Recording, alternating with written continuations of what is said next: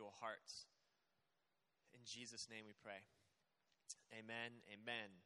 And so, we're in the middle of our series. So, if you, um, last week we started uh, a series out of Psalm 103, and we're just kind of going through it. It's just this beautiful psalm um, from David, and, and there's a lot in it. And, you know, he, he's just this, this man who is, you know, if you, if you weren't here last week, he's just this perfect picture of, of I think, what God hopes all of our walks look like. Because, again, he's this guy that is just fully himself, you know, and you get a sense as you read his story and as you understand David that he saw everything as God.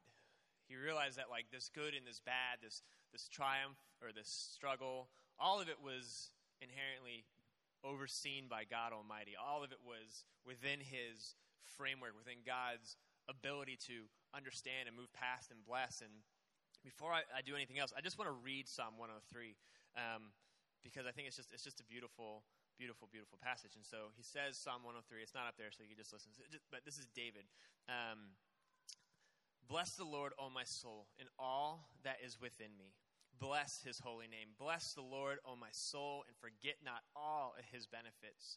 Who forgives all your iniquity, who heals all your diseases, who redeems your life from the pit, who crowns you with steadfast love and mercy, who satisfies you with good, so that your youth is renewed like the eagles. The Lord works righteousness and justice for all who are oppressed. He made known his ways to Moses, his acts to the people of Israel. The Lord is merciful and gracious, slow to anger, abounding in his steadfast love. He will not shy, nor will he keep his anger forever.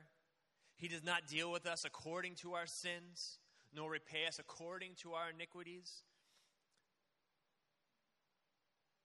For he knows our frame. He remembers that we are dust. As for man, his days are like the grass. He flourishes like a flower on the field, for the wind passes over it and it is gone, and its place knows it no more. But the steadfast love of the Lord is from everlasting to everlasting on those who fear him. And his righteousness to children's children, to those who keep his covenant and remember to do his commandments. The Lord has established his throne in heavens, and his kingdom rules over all. Bless the Lord, O you angels, you mighty ones who do his word, obeying the voice of the Lord. Bless the Lord, all his hosts, the ministries who do his will. Bless the Lord, all his works, in all the places of his dominion. Bless the Lord, all my soul. Man, what there's just so much there, right? You just get this sense that David is just fully aware of so many different things and and last week if you were here you you realize that he understood really clearly how this God who had called him and chosen him and spoke to him and, and brought him from this shepherd boy to a king understood this, the power of God's forgiveness. He was able to tangibly know because this was a guy who made some mistakes. And so the forgiveness of God, this understanding that David had, was so powerful, and it, was, it gave him reason to sing, Bless the Lord, O my soul. And thank you that you don't see me in my iniquities. And to be able to speak from a place where he had what I believe is this beautiful revelation. And today's message is around family out of Psalm 103:13. And in that scripture, he had this revelation. It says, As a father shows compassion to his children, so the Lord shows compassion to those who fear him.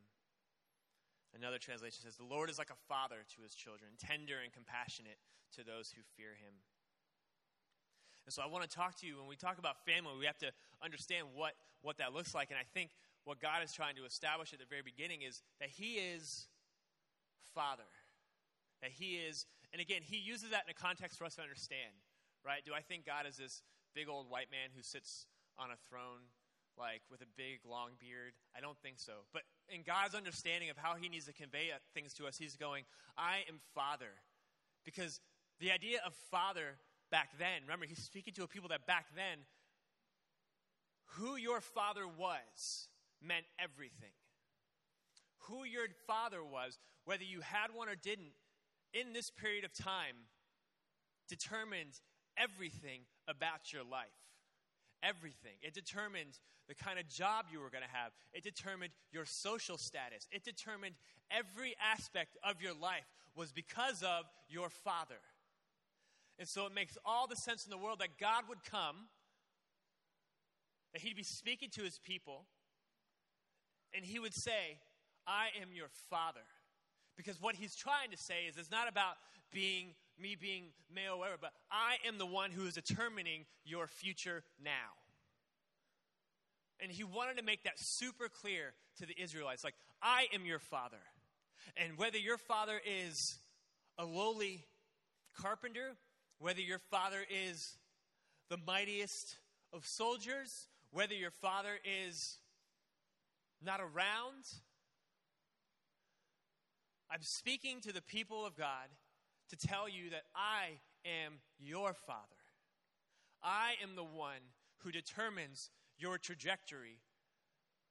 I am the one who determines your growth. And it's in my love that I want you to know this. And so there's a few points I want to make very clear today.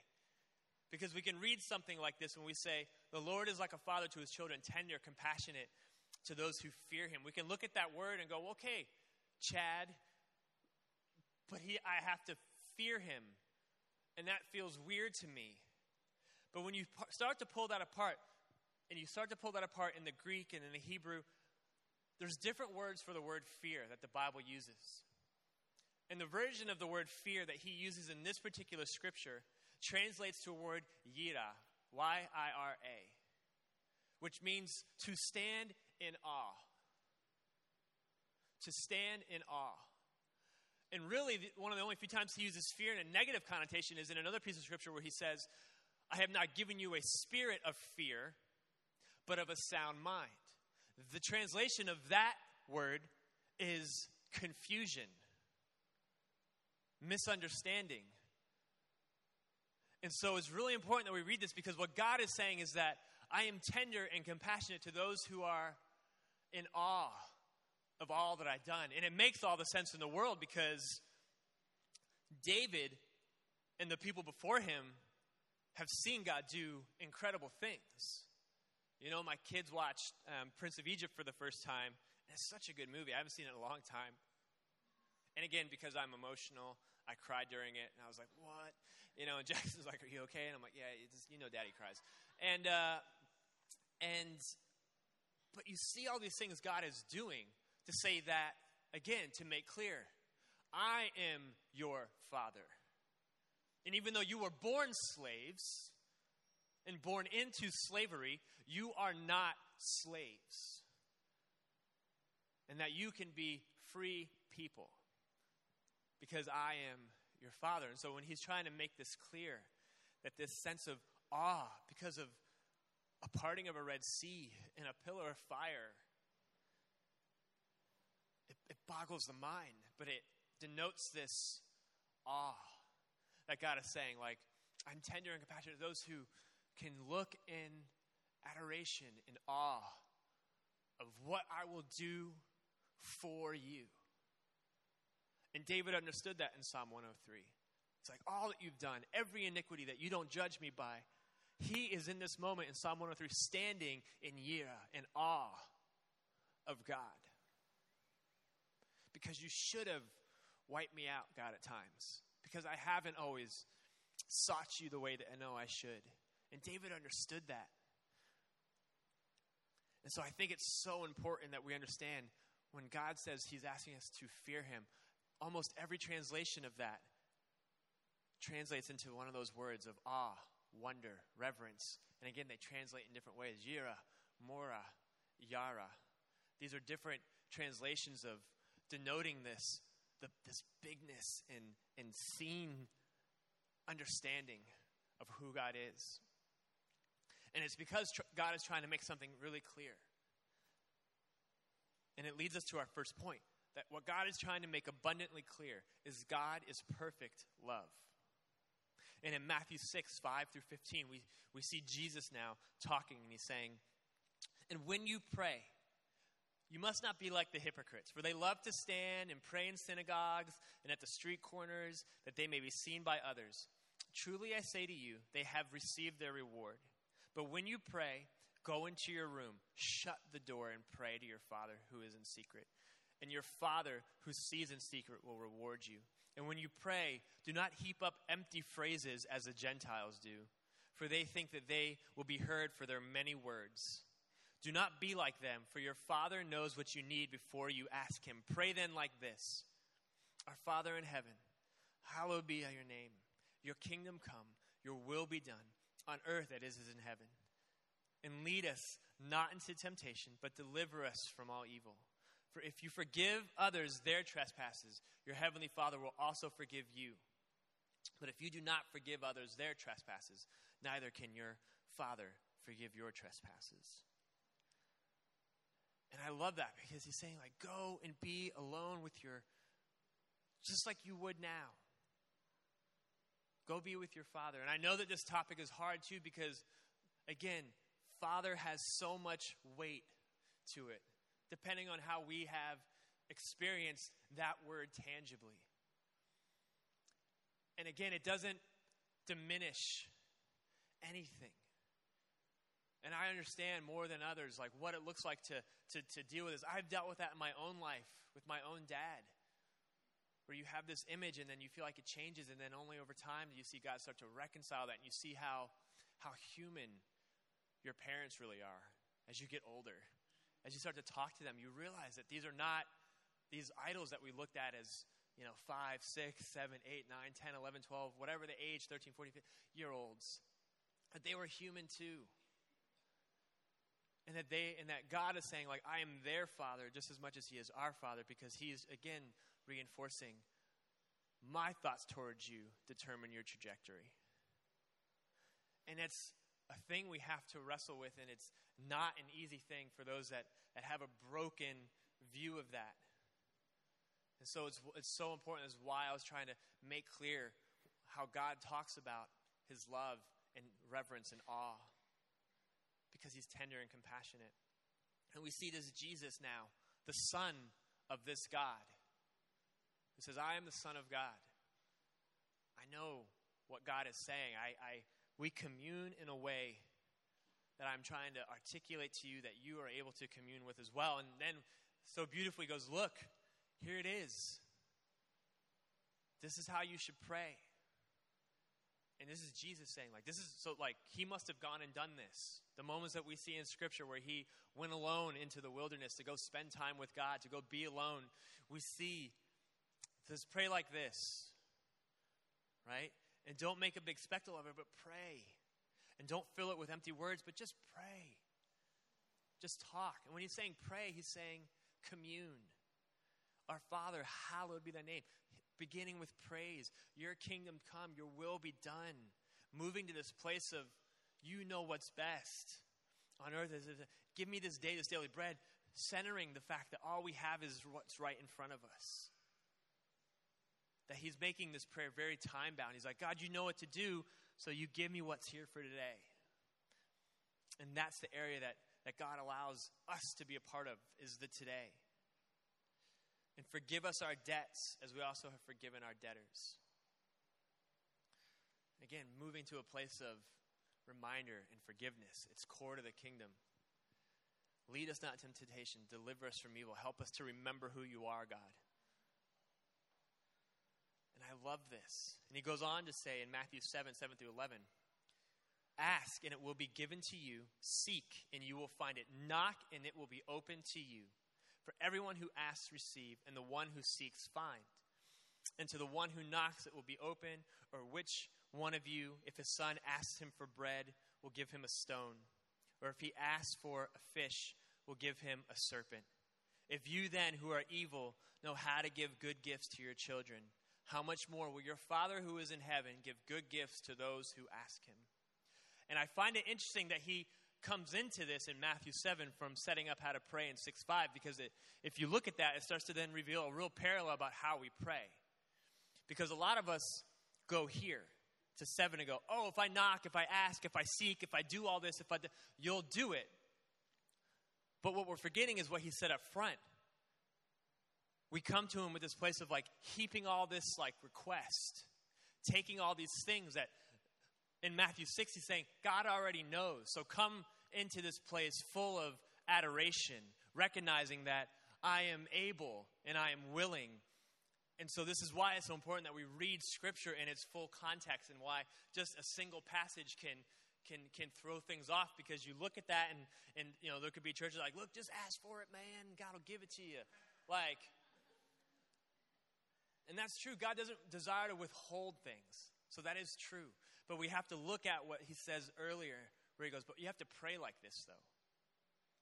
Because again, my prayer is I'm not obsessed with the future. Give me this day this daily bread.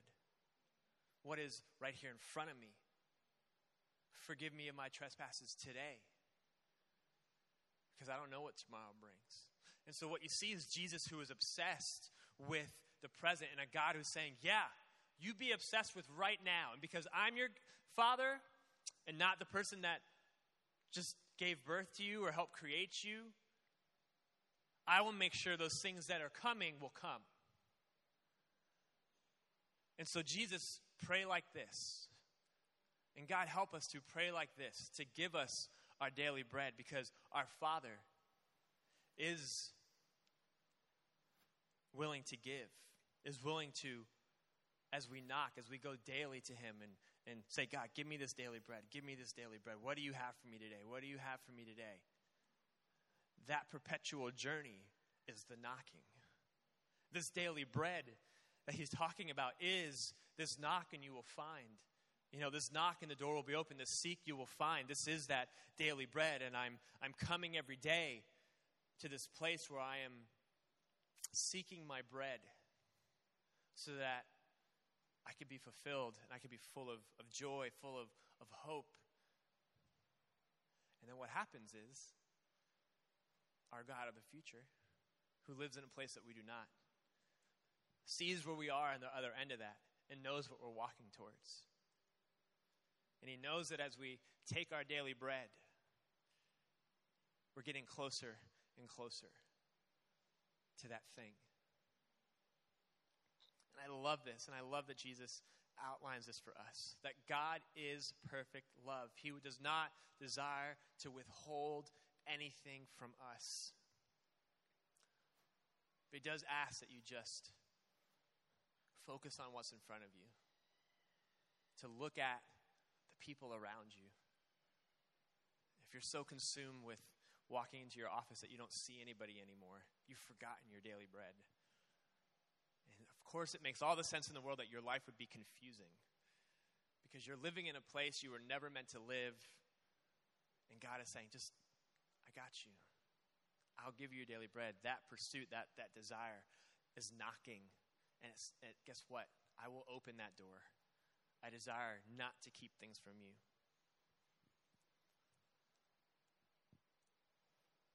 God is perfect love. The second point is the Father's love is perfect. And these might feel like same things. And again, there, but there's, there's an intricacy in them. And, and in Hebrews 2 5 through 11, it kind of sets up what that is. And he goes, Have you forgotten the exhortation that addresses you as sons? My son, do not regard lightly the discipline of the Lord, nor be weary when reproved by him. For the Lord disciplines the one he loves, and he chastises every son whom he receives. It is for discipline that you have to endure. God is treating you as sons. For what son is there whom his father does not discipline? If you were left without discipline, in which all have participated, then you are legitimate children and not sons. Besides this, we haven't had earthly fathers who disciplined us, and we respected them. Shall we not much more be subject to the Father of spirits and live? For the discipline us, for they disciplined us for a short time as it seemed best to them but he disciplines us for our good that we may share in holiness. For the moment, all discipline seems painful rather than pleasant, but later it yields peaceful fruit of righteousness to those who have been trained by it. And this is what God's talking about when His perfect love, because again, He's trying to get us to this point where we understand His intent for correction because this isn't about fear. This isn't about directing. This is about, I know that you're seeking something because what he says beforehand is like, I see, I know that you're knocking and that there's this desire for this daily bread and there is this thing that you're walking towards that maybe you understand it or maybe you fully don't or you're somewhere in the middle and whatever's going on. But in that daily bread, in that pursuit, I'm trying to show my perfect love and that has take you on this journey of, of correction and growth. And this is what David is proclaiming so, so, so just joyfully because he's gone on this journey and he's still on this journey. He understands the correction of what it looks like to come through, to get some things wrong, to see God come back to him and say, hey, you have to, you have to kind of man up about this responsibility. And it's not because I'm angry like we saw last week. He doesn't hold anger the way that we hold anger. His purpose and intent isn't to drag us when you see that in Scripture. He says he doesn't, but he can be frustrated with how we pursue. And I've, I've been watching this, um, this movie. We have to understand the weight of it. And I wish I had time to you know, do some really cool example. But I've been wa- re- rewatching the, the Lost in Space um, um, thing on Netflix. So it's like they, they take all these old movies and they make them cool again. And Netflix them to death. And, and so there's like a new, you know, anybody lost, lost, lost in space as a kid? I did, right? Like danger, danger, right? Like I was obsessed with that stuff. I'm a sci-fi nerd. I'm not a huge fan of like dragons, and I'm less of a, you know, wizards guy. I'm more of like a spaceship guy. So, anyways, just my thing. Michaela's a wizard guy. I'm a spaceship guy, and we get along just fine. so, and uh, but there's this, you know, in the, in this in this story, it you know it they have a lot of freedom to do what they want, right? Because it was just kind of like a TV series, and it had like a movie that was kind of weird. It had like Matt LeBlanc in it, right? Which you think of like Matt LeBlanc, and like, yeah, he's just like, oh my god, you know, he's like, you're not a good actor. Uh, and like, Friends is great, bless you, but you were called for that. Like, God made you for Friends. Um, and uh, I'm just kidding. Calm down. Um, and so, but there's there's this scene where he meets the, you know, no, there's no spoilers here. He meets the robot, and there's all these things going on, and some things go bad, and there's a crash landing, and a lot of people kind of, uh, you know, obviously die from a plane cra- from a spaceship crash when you're in space, and uh, or so I hear. And um, and the, this robot and this boy have built this bond, but everybody's very kind of leery of the robot, and they, you, the, you know, the robot's kind of the cause of this crash, and this, this again, there's no spoilers in this, and the, the, the actual the father of the son uh, has kind of done his best to like protect the kid from everybody kind of giving him these glares. But it, you know, and there's this part where he goes, he takes him up to this mountaintop, and the robot's with him, and the dad asks the kid to start picking up the f- biggest stones he can find. He's like, "Hey, pick up, find the biggest stone." And so the kid goes, "Hey, robot, like, let's go grab some stones." And dad's like, "No, no, no I want you to grab the biggest stone you can carry." And he like picks it up, and you see him struggle, and he and he puts it down. And he goes, He's like, I want you to understand the weight of your responsibility with this robot because I'm for you no matter what. But this, that, the mistake this robot made cost a bunch of people their lives, right? And and it's this and it's this really cool little moment where this you see this kid kind of carrying these like heavy stones and to remember like you know what it was and understand like the weight of what he's been entrusted with and you see a father who's lovingly very, very tenderly kind of helping him understand that, not shaming him, not making him feel terrible about it because these things happen, right? Like it's, it's a, you know, in this context, it's a robot. And I don't know anything about robots, but, you know, and so, but it's, it's what God is trying to make clear when he's saying our Father's love is perfect. That he asks us, he'll ask us at times to bring these things only to lay them down. It's not our job to pick them up or keep them forever or keep them over here in a pile.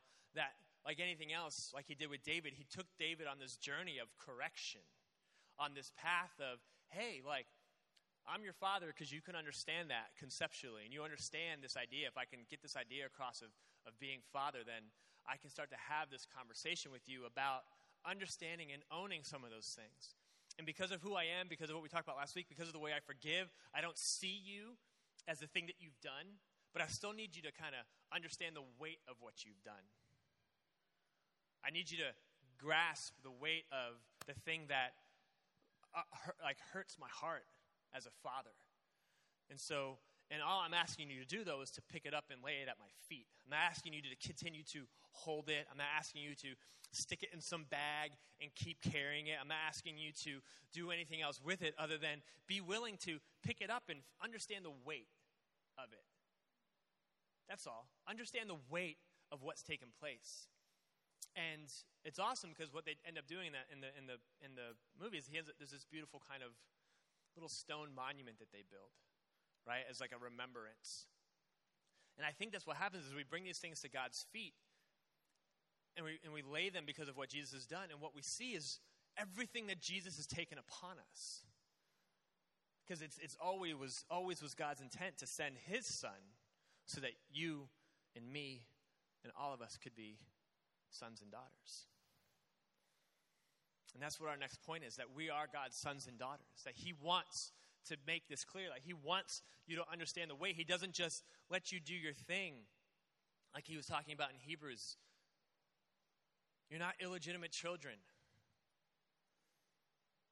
I have to, I have to, I have to, you have to understand the weight because even my own son did. Because he was my son and he understood the weight at the garden where he was just hunched over in, in prayer and sweat and anguish, going, oh, there's so much weight. And to the point where, again, we understand, like, it feels like it wants to break you. He's like, take this if there's any other way. But yeah, he understood. Because again, as we unpacked it last week, he saw us as joy. Jesus did this. He's walked in his sonship because he counted us all as joy. Because God wants us to know that we are sons and daughters. And it says in Romans 5 15 to 17. But the free gift is not like the trespass. For if many died through one man's trespass, much more have the grace of God and the free gift by the grace of that one man, Jesus Christ, abounded for many. And the free gift is not like the result of the one man's sin. For the judgment following one trespass brought condemnation, but the free gift following many trespasses brought justification. For if because one man's trespass death reigned through one that one man, much more will those who receive the abundance of grace and the free gift of righteousness reign in life through the one man, Jesus Christ. Romans 15, 15 to 17. This is Paul understanding. He's like, this is why he did it. He was doing this because, again, God's context was we weren't slaves. He said, You are my sons and my daughters. You are the ones that I see and I care for. You are the ones that I want that can come into a room, shut the door, and ask without any hesitation. You could come at any point in time and ask. How freeing is that? And it should anchor us in a way where it makes these things feel lighter. Because again, the difference, the world will make you carry those rocks. They'll say it's there forever. And people will look back on it and be like, well, the one time. And we see that all the time. But God is saying, I am a father who is not like a father you know, who's not like a dad that maybe shamed you and dragged you and hurt you. Now, I want you to understand that, but you don't have, once, once you've brought it to me, I'll never ask you to carry it again. Once you've brought it to me and you've really brought it to me, I'll never ask you to carry it again. Because you are my son, and why? You are my daughter, and why would I do that? Why would I do that? This sonship is best brought to life in the story of the prodigal son, where you see these two boys and this dad who, for a long time, I could identify with, you know, the one that stuck around. And if in the story goes, you know, there's two sons, and one's this kind of really diligent, you know, maybe he's like a type A, you know, type person. Like, I'm out there, I'm hustling, I'm doing all the work. And there's kind of like the younger brother, and, you know, any younger brothers out there? You guys are slackers. I'm the oldest brother, so I'm the hardest worker. These younger siblings, dead weight. Um, and, uh, just kidding. Uh, and but what you see is this this, this younger brother kind of coming back, hey, hey, dad, like so.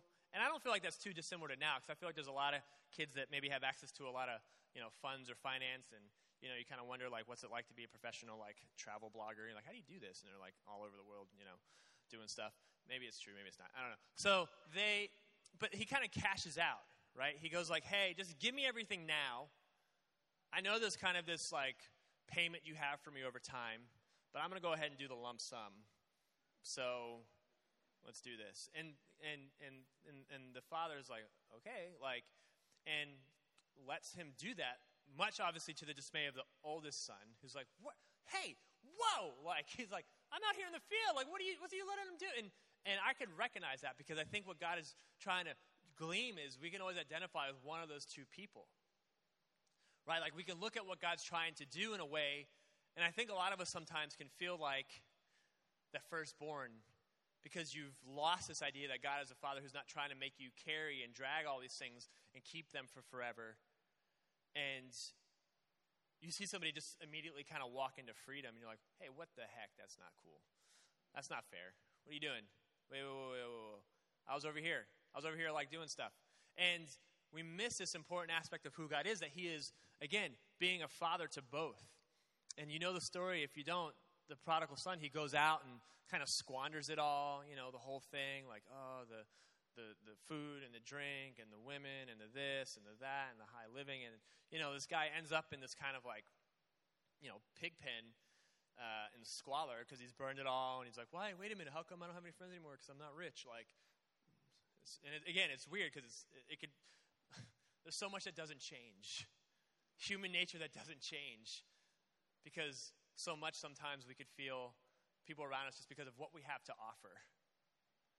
Right? Or that's the only way I can be loved is because I have something to offer and, and look, and it might be wealth or it might be ideas or it might be things that you feel like you have to offer. And eventually those things kind of dry up sometimes because it's never an infinite supply. And you're going like, well, wait, wait, where is like, where all the, you know, you're doing like that Lost Travolta thing, right? You know, anybody seen that meme where he's just kind of like looking? Like this.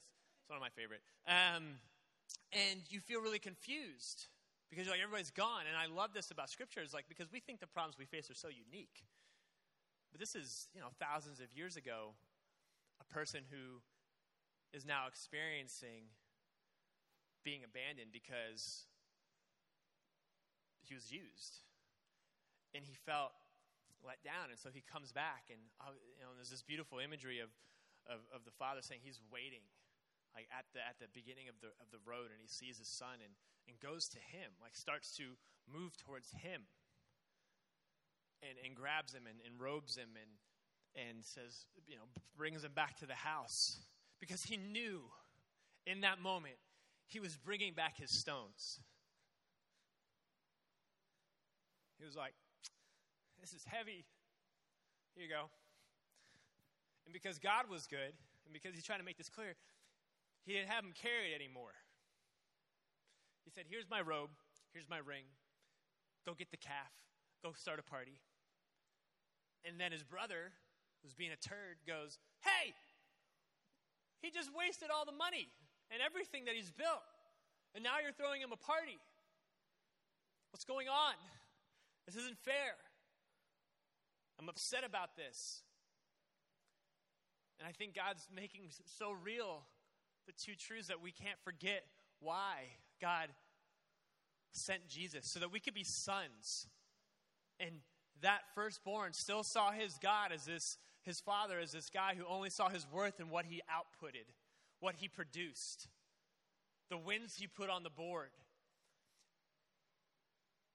And it frustrated him because he didn't have this revelation that his own dad would have just done whatever, anyways no matter what. He would have done the same thing that he did for the youngest son.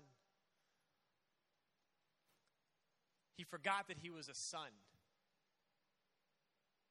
He started to believe that he was just a worker. Just this person that was like everyone else in the field doing their thing, hoping to get what was coming to them one day. And the father says, uh, This was, this was always yours. This is always yours. And this is God's heart towards us. He's like, This is always yours. Relax. this is always yours. It's why Jesus came. He's like, I'm sending my son so you know how to be a son. Because I understand all the religion you've seen before. I understand all the Pharisees and all the things and everything that came before. I tried to make things perfect, it didn't work. I tried to give you rules, it didn't work. I let you do your own thing, it didn't work. And the only thing to do is to send a son because it was the only way I can make abundantly clear your value to me. Because some tablets couldn't do it. And you do, running around doing your own thing couldn't do it. I had to send my son so you can see you are a son and that you could live like a son. And no matter how far off you run away, I am with you always. We are God's sons and daughters. And this matters because it's ultimately what the fourth point is about is that we are brothers and sisters to one another. You need to understand you're a son so you don't end up like that firstborn who forgets his it was his own brother because he was treating his brother like another worker, like another slave. And the father's going, I am your guys' dad. You are my sons. You are brothers. Why are you treating your brother that way? Aren't you happy he's home? Is what the father says. And he got so overwhelmed. This, this firstborn got so consumed. He just forgot to be happy that his brother was home, that his brother wasn't dead, because that could have happened. A lot of bad things could have happened when he was out there doing his own thing. And this is what God is trying to do. This is why Jesus has come to set up this idea of sonship, of I am Father. Again, not this big old man sitting with a stick, but because it's what you need to understand, because there's this idea of family that you need to grasp. And that the peoples to your right and to your left, these are brothers and sisters. And so we should be the last people to make them hold those rocks. We should be the last people that bring those rocks back up.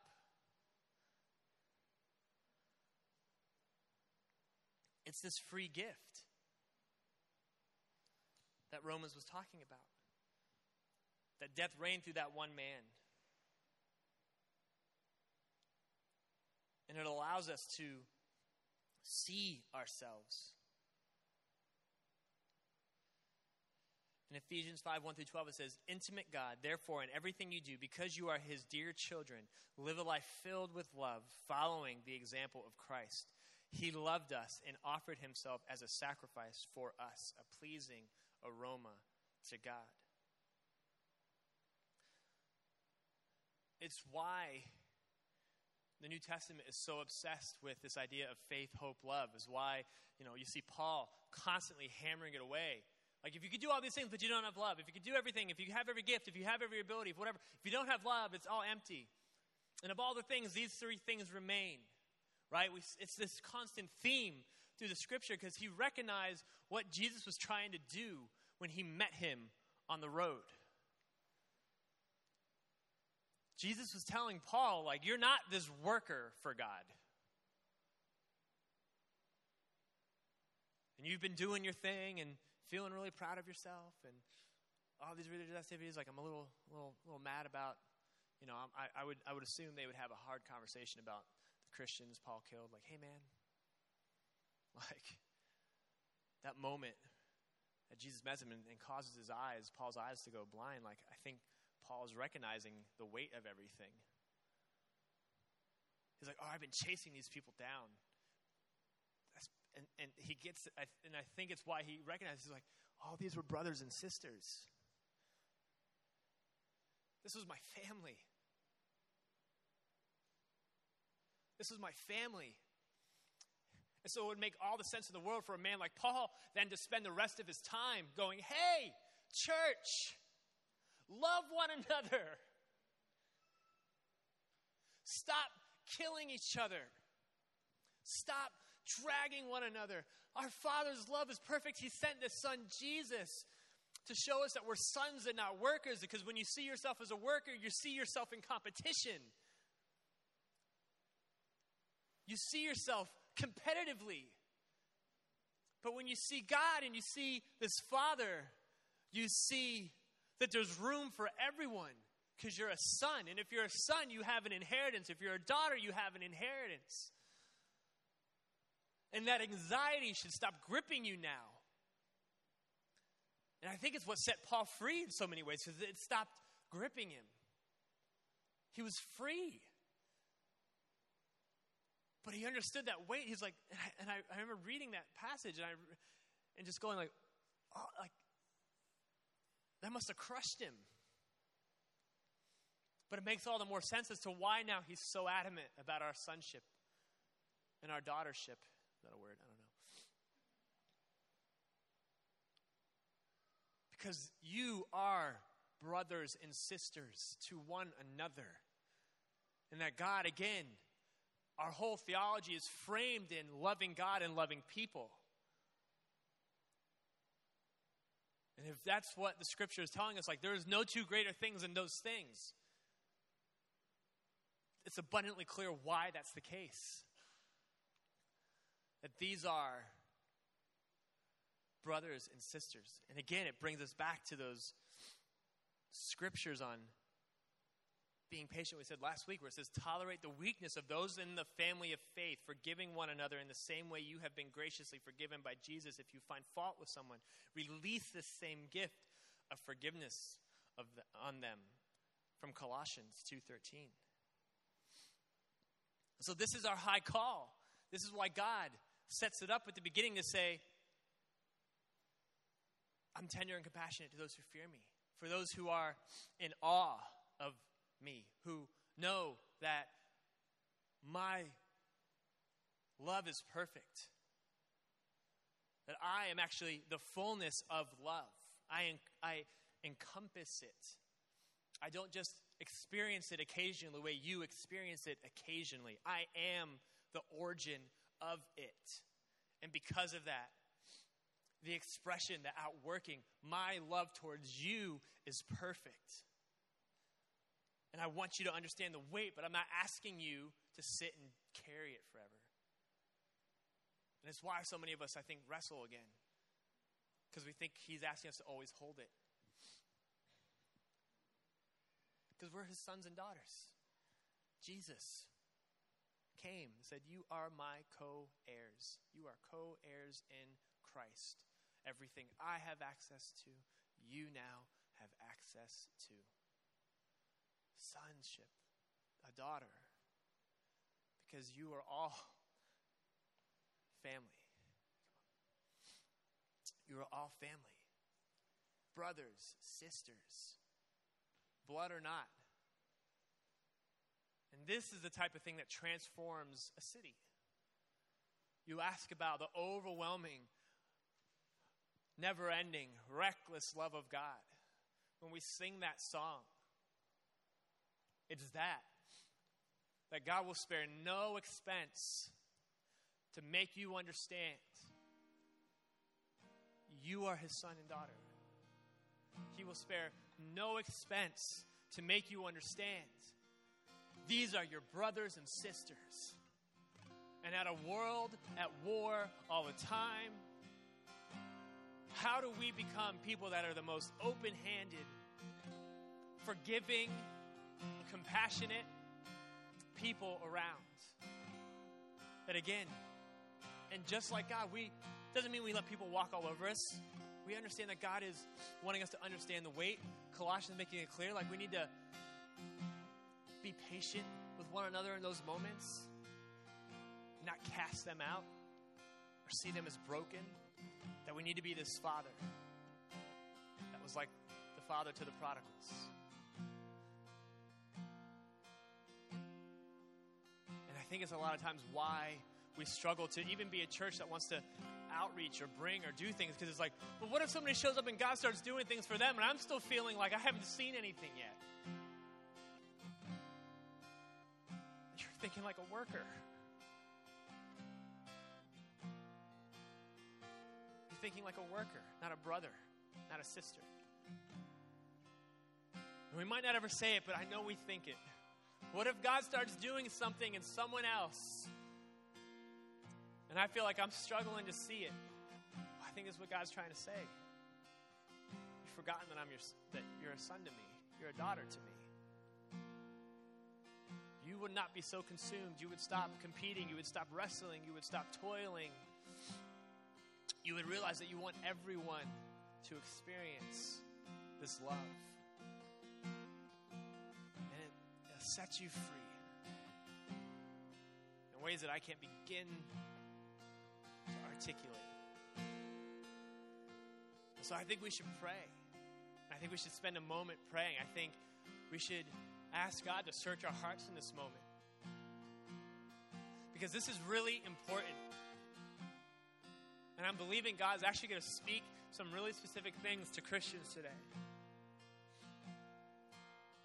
That regardless of your father, earthly father, and your views of him,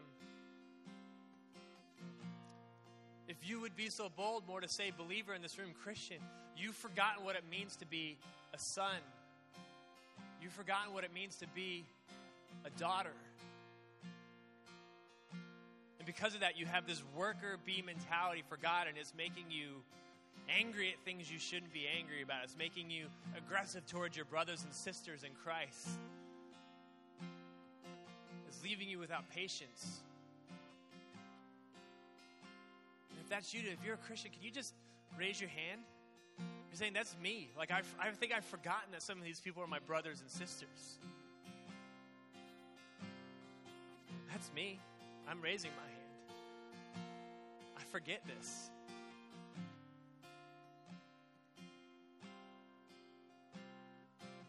I'm going to pray for the, this group specifically. Father, I pray as a church, I God, mark us by love, God, in this way that we don't, we don't, we're not sugarcoating anything, God. We understand the weight, Father God. We understand, but we also understand it's not ours to carry. So, God, let us be a church that's not competitive. It doesn't see ourselves as worker bees in the kingdom, but whether we see ourselves as sons and daughters. And it changes everything about how we see everyone else. It changes everything about how we how we pray because you've you've given us such clarity, Jesus, about how we ask for our daily bread. And you've made it so clear about these things that we seek and knock and look for that we will find but it will forever be at a distance, not because you desire to withhold, like your scripture says, but because we don't fully see the way you see. We don't see the person next to us the way you see, and so it's impossible for us to pray and seek in a way the way your son Jesus prayed and sought us, counted us as joy. So, Lord, bless these believers, God. Bless them. Restore their sonship that they're daughters. That you're talking about Father because you're saying, I dictate your future, no matter what you were born into. And another group of people here that are saying, like, I don't even know this Jesus because even within a church, we apologize if there's ever been a church that has misconstrued who God is, and you got, and somewhere along the way, you realize that God was this thing with a stick. That somebody took this idea of God making you be mindful of your sin so that you could come and actually repent of it and do well with holding it forever. And it's just made you feel awful. But if you're in this room today and you're going, I want to know the love of God, will you just really quickly shoot a hand up so I can see it and pray? And you can shoot it back down.